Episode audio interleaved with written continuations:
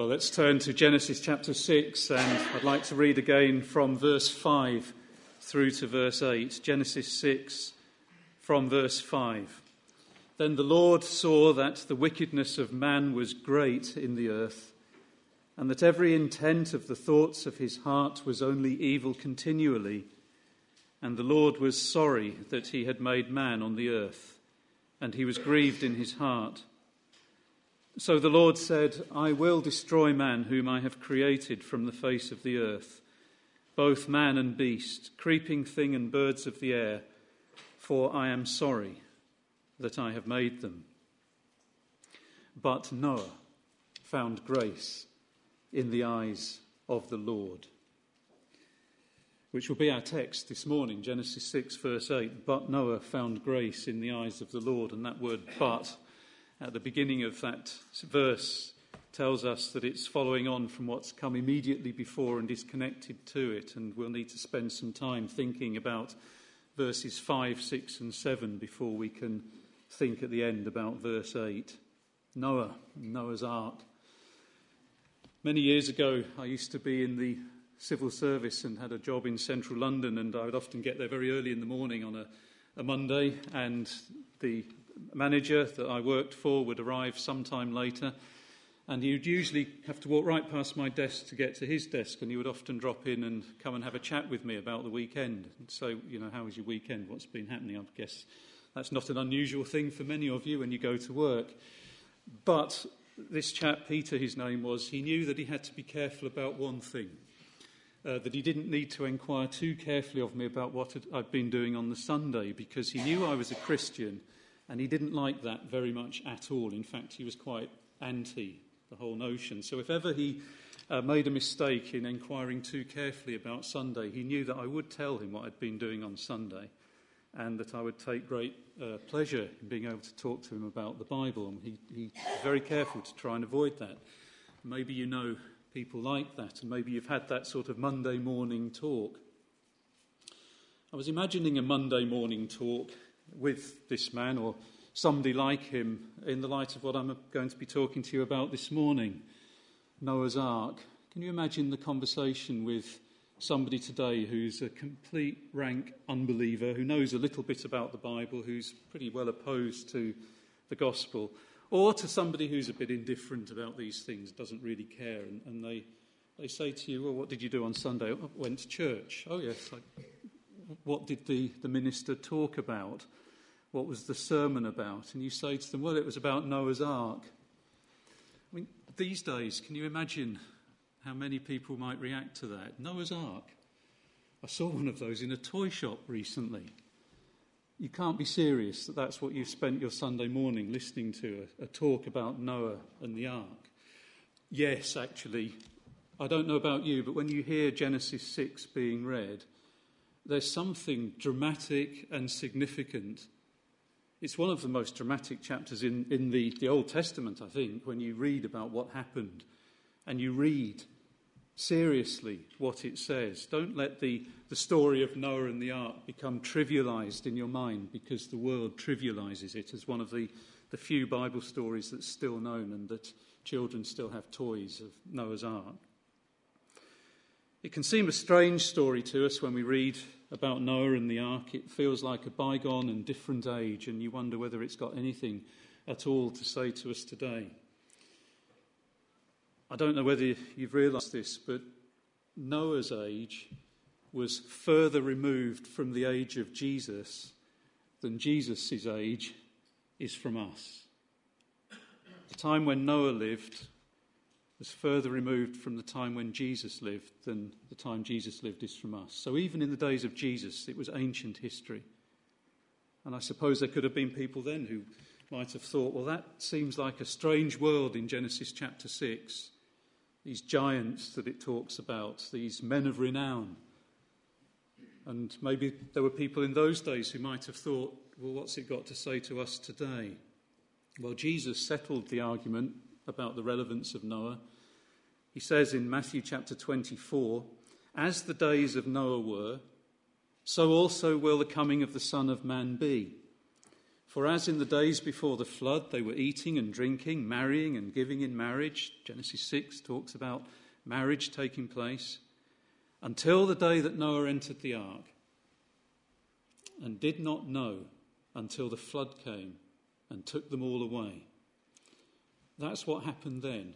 But in Matthew 24 and verse 39, Jesus says, So also will the coming of the Son of Man be.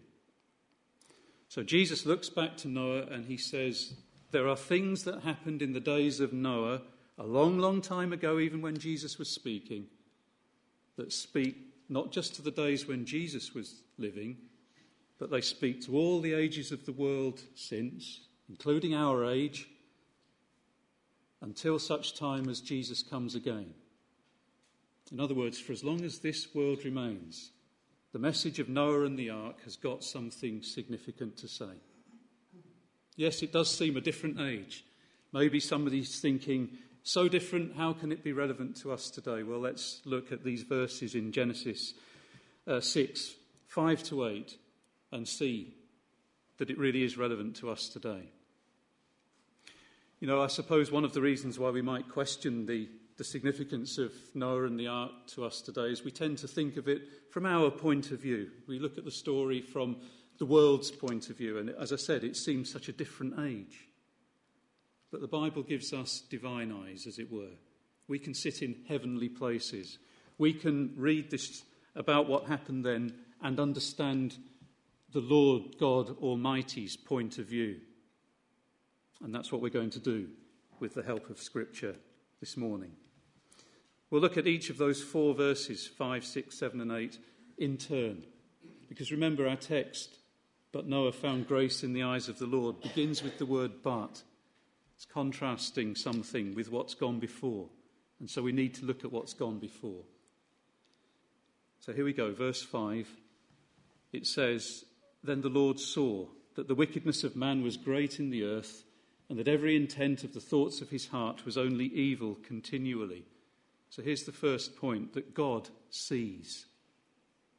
God sees everything. He always sees everything. And immediately, here's the, the relevance of this bygone age to us today. The world may have changed in so many ways, but the Lord God doesn't change. The same God, the same Lord that we read about here in Genesis 6, is the same Lord who sees today. And just as the Lord saw then, so he sees now. Well, what does he see? I wonder, has it, has it got your attention, the thought that the Lord sees? Almighty God sees. He sees you, all of you.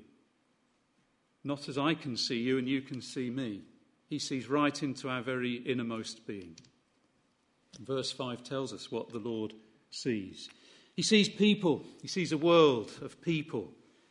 We're told in the beginning of this chapter it came to pass when men began to multiply on the face of the earth and daughters were born to them, that the sons of God saw the daughters of men that they were beautiful, and they took wives for themselves of all whom they chose. So here are these people. I, people wonder who are these sons of God? Are they angelic beings, perhaps? I don't know for sure. But let's just take it as it says. There are the sons of God who see the daughters of men. You go on down, it talks in verse 4 about giants on the earth in those days. It talks about children being born in verse 4. It talks about mighty men who were of old, men of renown. So here are these, uh, these men of renown, these mighty men. Here are these uh, sons of God. Here are these daughters of men who are beautiful. And the Lord isn't dazzled or taken in or intimidated by any of that. You know, we see strong and powerful people and we can be intimidated by that. You see the, the rich and the famous and the beautiful people of this world and the successful. And it's easy for us to become sort of dazzled by who they are and what they do.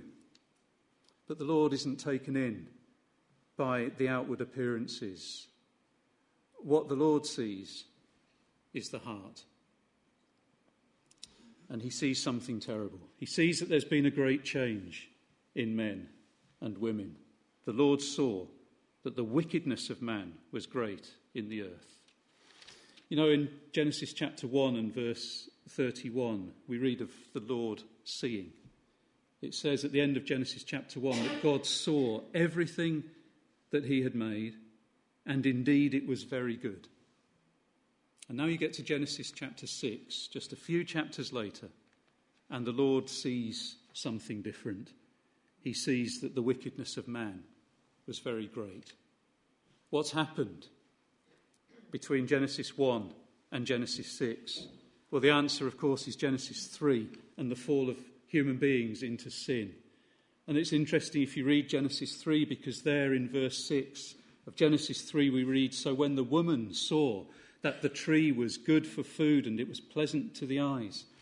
The very tree that the Lord had said they must not take from, but the woman sees it, and her husband is with her, and they take from this tree and they eat of it, disobeying God, and they fall into sin. God saw that all was good. The woman sees the tree. With her husband, they take of this and eat of it, breaking God's command. The result now the Lord looks at human beings and he sees that the wickedness of their hearts is very great. We're fallen people into sin. Sin has affected everybody. It doesn't just say in Genesis 6 that the Lord saw that there were some sinful people on the earth, some people who were wicked. It talks about the wickedness of man being great in the earth, human beings, mankind, the race. It's like if you poison a water source, everybody who drinks from it will be poisoned. When I was a student many years ago in, in Devon, there was a story that made the local news and it might have even made the national news. I'm not sure about a, a delivery driver who got something horribly wrong when he took some chemicals to a water treatment works in a, a little town called Camelford and he tipped these chemicals into the wrong side of the water treatment works. The chemicals were meant to go into the side where the water was waiting to be treated. He tipped the chemicals into the side where the water had been treated and was then pumped into the public supply. And the result was that these chemicals got into what people were drinking. And everybody who drank of the water was poisoned by it to a greater or lesser extent. For some people, it was fairly trivial. Some people's hair turned green, but that was all. For other people, they suffered life changing illnesses and were affected far more significantly by it. But the point was, everybody who came and took from that source was poisoned by it. And there's something like that with what happened with Adam and with Eve. We're all descended from Adam and Eve, all of us. And the, the source of the human race has been poisoned. And all of us are born in sin. All of us are sinful people. In some cases, it's more obvious than others, but let's not deceive ourselves. We are all sinful people. And what does the Lord God Almighty see? That the wickedness of man was great in the earth, and then it describes what that is that every intent of the thoughts of his heart was only evil continually. Everybody is sinful, and sin has affected every part of what it is to be a human being. Our hearts, the things that we love, our minds, the things that we think about, our deeds, the things that we do, our wills, the things that we choose, all of it tainted and polluted by sin. It doesn't mean in Genesis 6 5 that we're as bad as we might be. God restrains and curbs sin, but nevertheless, every part of us is sinful. Everything about us is affected. And it says in this verse that sin is a matter of the heart, every intent of the thoughts of the heart. We too easily reduce sin to the things that we say or do. But what we say or do comes from somewhere, it comes from within. And our source, if you like, our heart, our inner being is polluted by sin. The Bible teaches us that we should keep our hearts with all diligence, for out of the heart spring the issues of life. It's from our hearts that our life, our being, our personality, our choices, our decisions, our words, our deeds, it's from within that those things come out. And if the heart is polluted, if it's sinful, if it's fallen, then we will be sinners in how we behave. We've just been doing some decorating in our house, and I, I don't know about you, I, I, actually quite like painting walls. Um, Try as I might, I never seem to succeed in keeping the paint off my hands. And sometimes you don't know it's there until it's too late. Imagine if you've got some paint on your hands and you try and go and fold the clean washing. You know, those lovely white sheets that have been out drying in the sun, and you go out and you fold the sheets, but they're covered in paint off your hands that you didn't know was there. Well, it's a bit like that with us, with what we do. Everything we do, we might say what we want to say, we might do what we want to do, but it's tainted, it's covered in paint, as it were. It's sinful. But the real root of sin is not just about words and deeds, it's about our attitude to God. Remember, Genesis 3 was about disobeying God. That's the real heart of the problem that we disobey God. We don't want God. We don't believe God. We don't believe in God. We want to deny God. We want to make gods in our own image. We reject the true God. And it says in verse 5 that the thoughts of his heart was only evil continually. It's not like on off. It's not like sometimes sinful, sometimes not. It's everything always polluted by sin. And God sees all this, my friends. God sees it all. We're very good at being deniers. We're very good at pretending it's not so important. We're very good at dressing things up as though it doesn't matter too much. But God sees it all, and God is holy. And God will not tolerate, will not accept it, will not turn a blind eye to our sin. When I read those words in Genesis 6 5, the Lord saw that the wickedness of man was great I find that shocking to think about. And I hope something of that might come to you that the Lord sees in your very heart things that you wouldn't want anyone else to know. And He knows it all. So what? Somebody might say. Well, let's come to verse 6. Verse 5 the Lord saw. Verse 6 and the Lord was sorry. God sees, and then verse 6, God's sorrow. If verse 5 grabs our attention, well, verse 6 should startle us to read these words. The Lord was sorry that he had made man on the earth, and he was grieved in his heart. Have you ever thought about that? That the Lord sees us, you, me, he sees us for what we are in our very innermost beings. And it tells us here that the Lord is sorry, he is grieved. Our hearts fallen in wickedness. The Lord, his heart, grieved.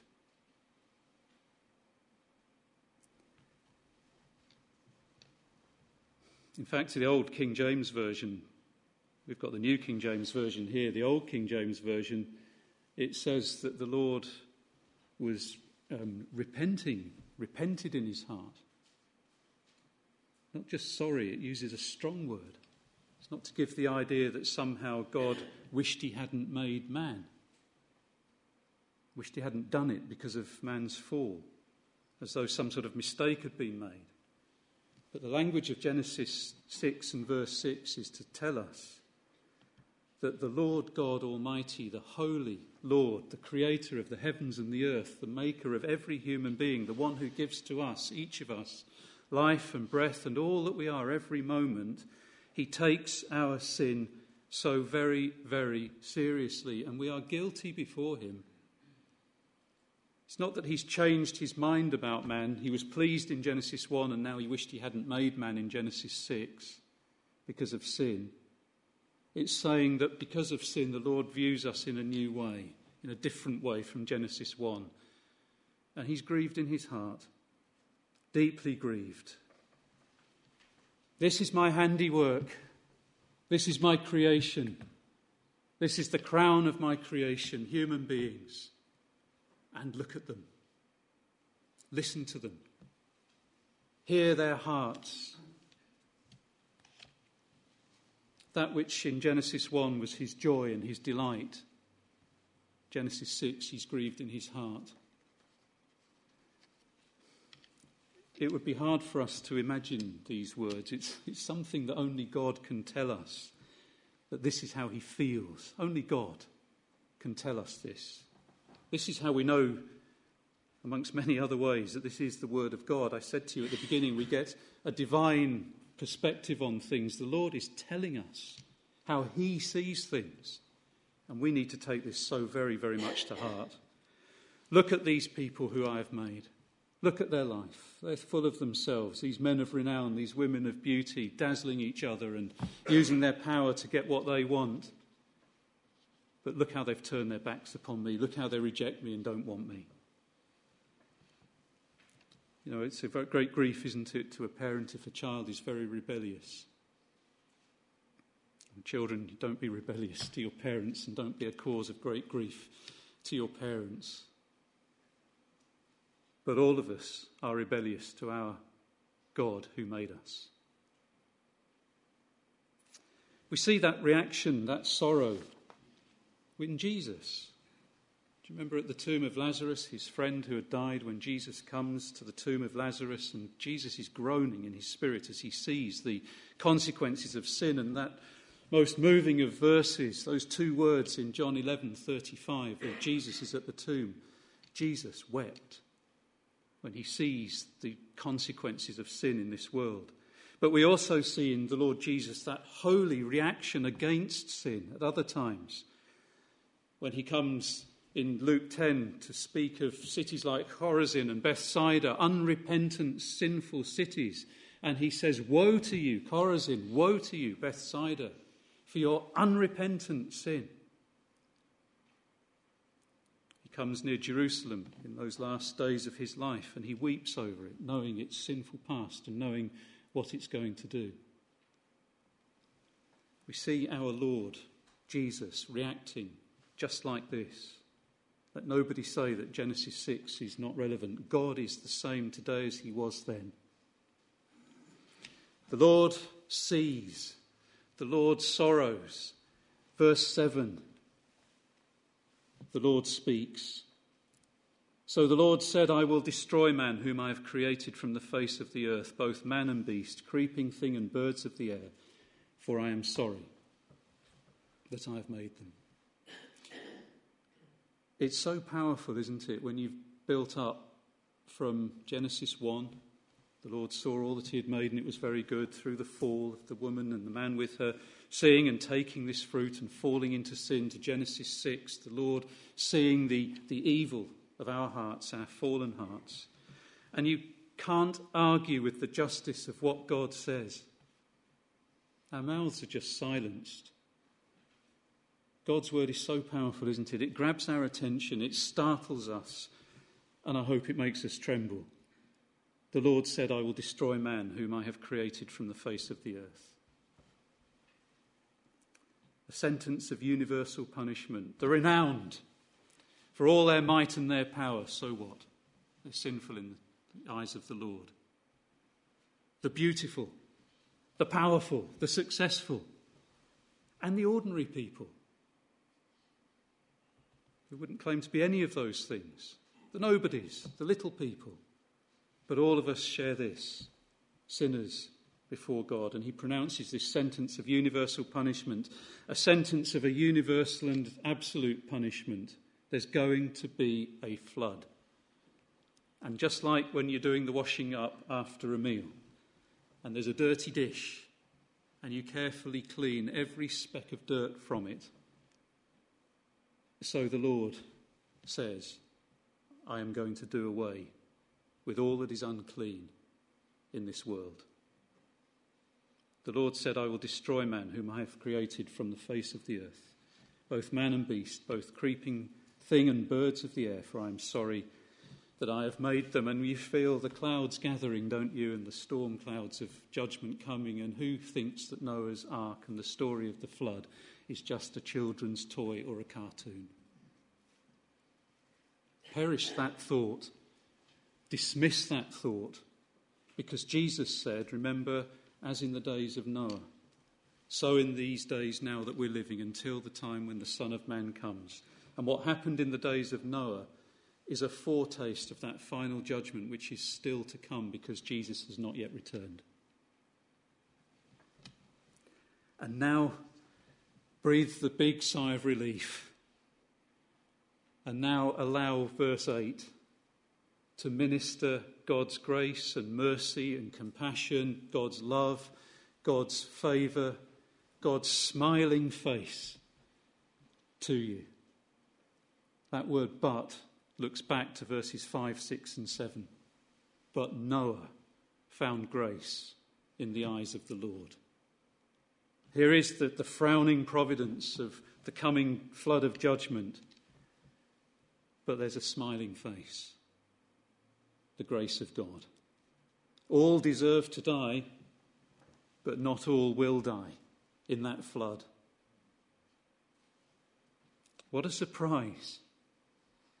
Do you feel any sense of relief after verses 5 and 6 and 7 to get to verse 8? After the, the startling, attention grabbing, shocking words of God seeing and God speaking, words of judgment, of God's sorrow over the sin of which we're all guilty, does it make you feel a sense of relief and lightness and hope and joy that to read that God was gracious to Noah, and as a result of that, not all who deserve to die will die in the judgment?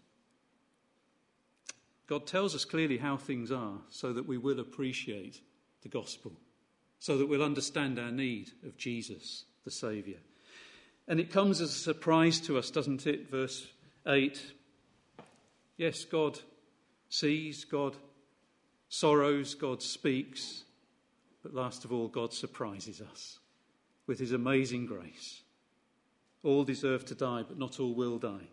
Here's something that comes so unexpectedly. Noah's not a perfect man, Noah's a sinner, and so is his wife and his sons and their wives.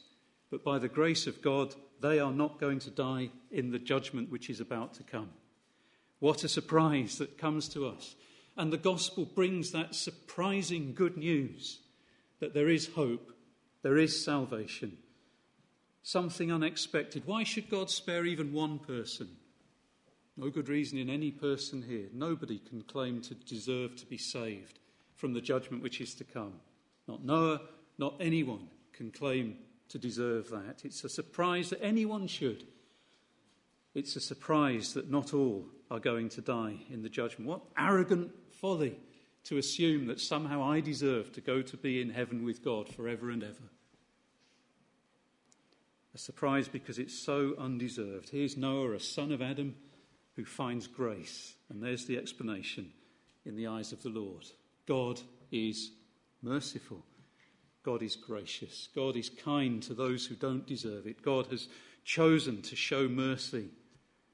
God has chosen to do something about sin that deserves judgment. God has chosen to provide a way of salvation. And what a surprise it must have been to hear these words that came later on in Genesis 6 Noah build a great big boat.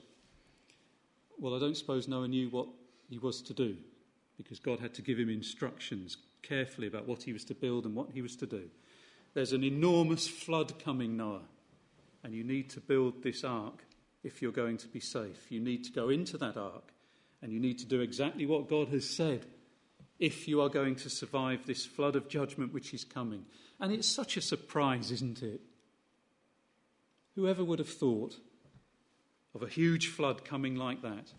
And whoever would have thought build this massive ark and go in it, and you'll survive the flood. God revealed the way of salvation. It says that Noah then found grace in the eyes of the Lord. It goes on to say Noah was a just man, perfect in his generations. Noah walked with God. Hear the order of those words Noah found grace. Therefore, Noah was a just man, and Noah walked with the Lord. It doesn't say Noah was a just man a righteous man who walked with the Lord, so Noah was saved by God. It's the other way around. God saves sinners. And the gospel promises salvation to sinners. my friends, we're all sinners. And God promises that there is a way of salvation open to any of us if only we will follow it. It's not about being a man of renown or a woman of beauty or whatever it might be that the world adores and loves and that the world admires. It's about accepting God's verdict on us. Yes, we're sinners in, deserve of ju- in desert of judgment. And the judgment is coming. And there's a way of salvation. And it's a surprising way of salvation. It's an even bigger surprise than Noah should have to build this massive boat to shelter from the deluge which is coming. God has sent his own Son, Jesus Christ, to be our ark of salvation. You know, to believe in Jesus, to trust in Jesus to be your Saviour from sin, is what God wants us all to do. That's what He's saying to us. That's the message from this morning.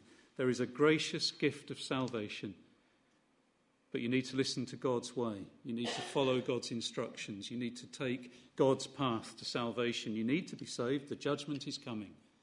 All of us will face that unless we're saved in the ark of salvation, not a big boat like Noah had to build, but in Jesus Christ, whom God has sent, his own Son.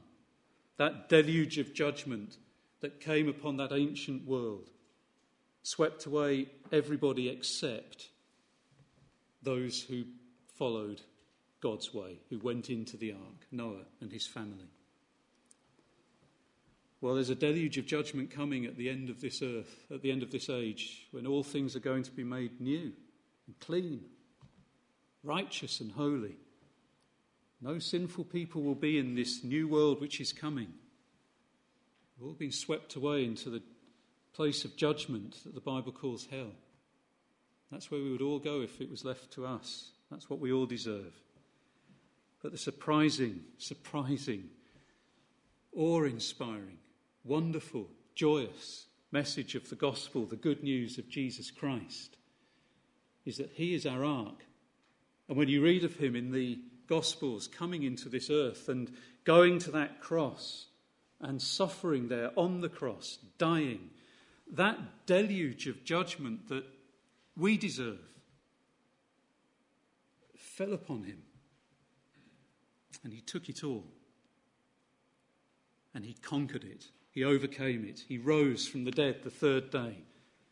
And so, by believing in Jesus, we are sheltered, just like Noah and his family were, sheltered from the, the storm of judgment which is to come, because Jesus has dealt with it all for us. And just like him, we rise to live another day forever and forever. Now, there's a Monday morning conversation to have with somebody. What did you talk about in church on Sunday morning? Noah's Ark. Saw one of those in a toy shop. There's a children's cartoon series. Yes, but there's a story in the Bible that speaks so very, very clearly to the world that we live in. And it warns us of what's coming, of not just a, a foreshadowing of judgment, but the actual judgment to end this world and bring in the new. And it tells us of the true Saviour, of all who will believe and follow God's way, of Jesus Christ, the ark of salvation. Are you in it now? Are you believing in Jesus? Is he your Saviour? Are you sheltered from the storm which is coming? Are you amazed at his grace? Are you rejoicing in what he's done? Oh, I really hope so. And you know, if there's anybody here who can't yet say yes to those questions, well, the day of grace is still here now. The door is open. A day came in the days of Genesis and Noah when God said to Noah, Go into the ark. And the Lord shut the door. And that was that. Nobody else would go in. You must not wait any longer. If you're not already in the ark, as it were, if you're not already believing in Jesus, don't wait because you don't know when the door will shut and there'll be no time or opportunity for you to go in. Now is the day of salvation. Take seriously God's word, how he sees things, and what he's done to provide a way of salvation for us all.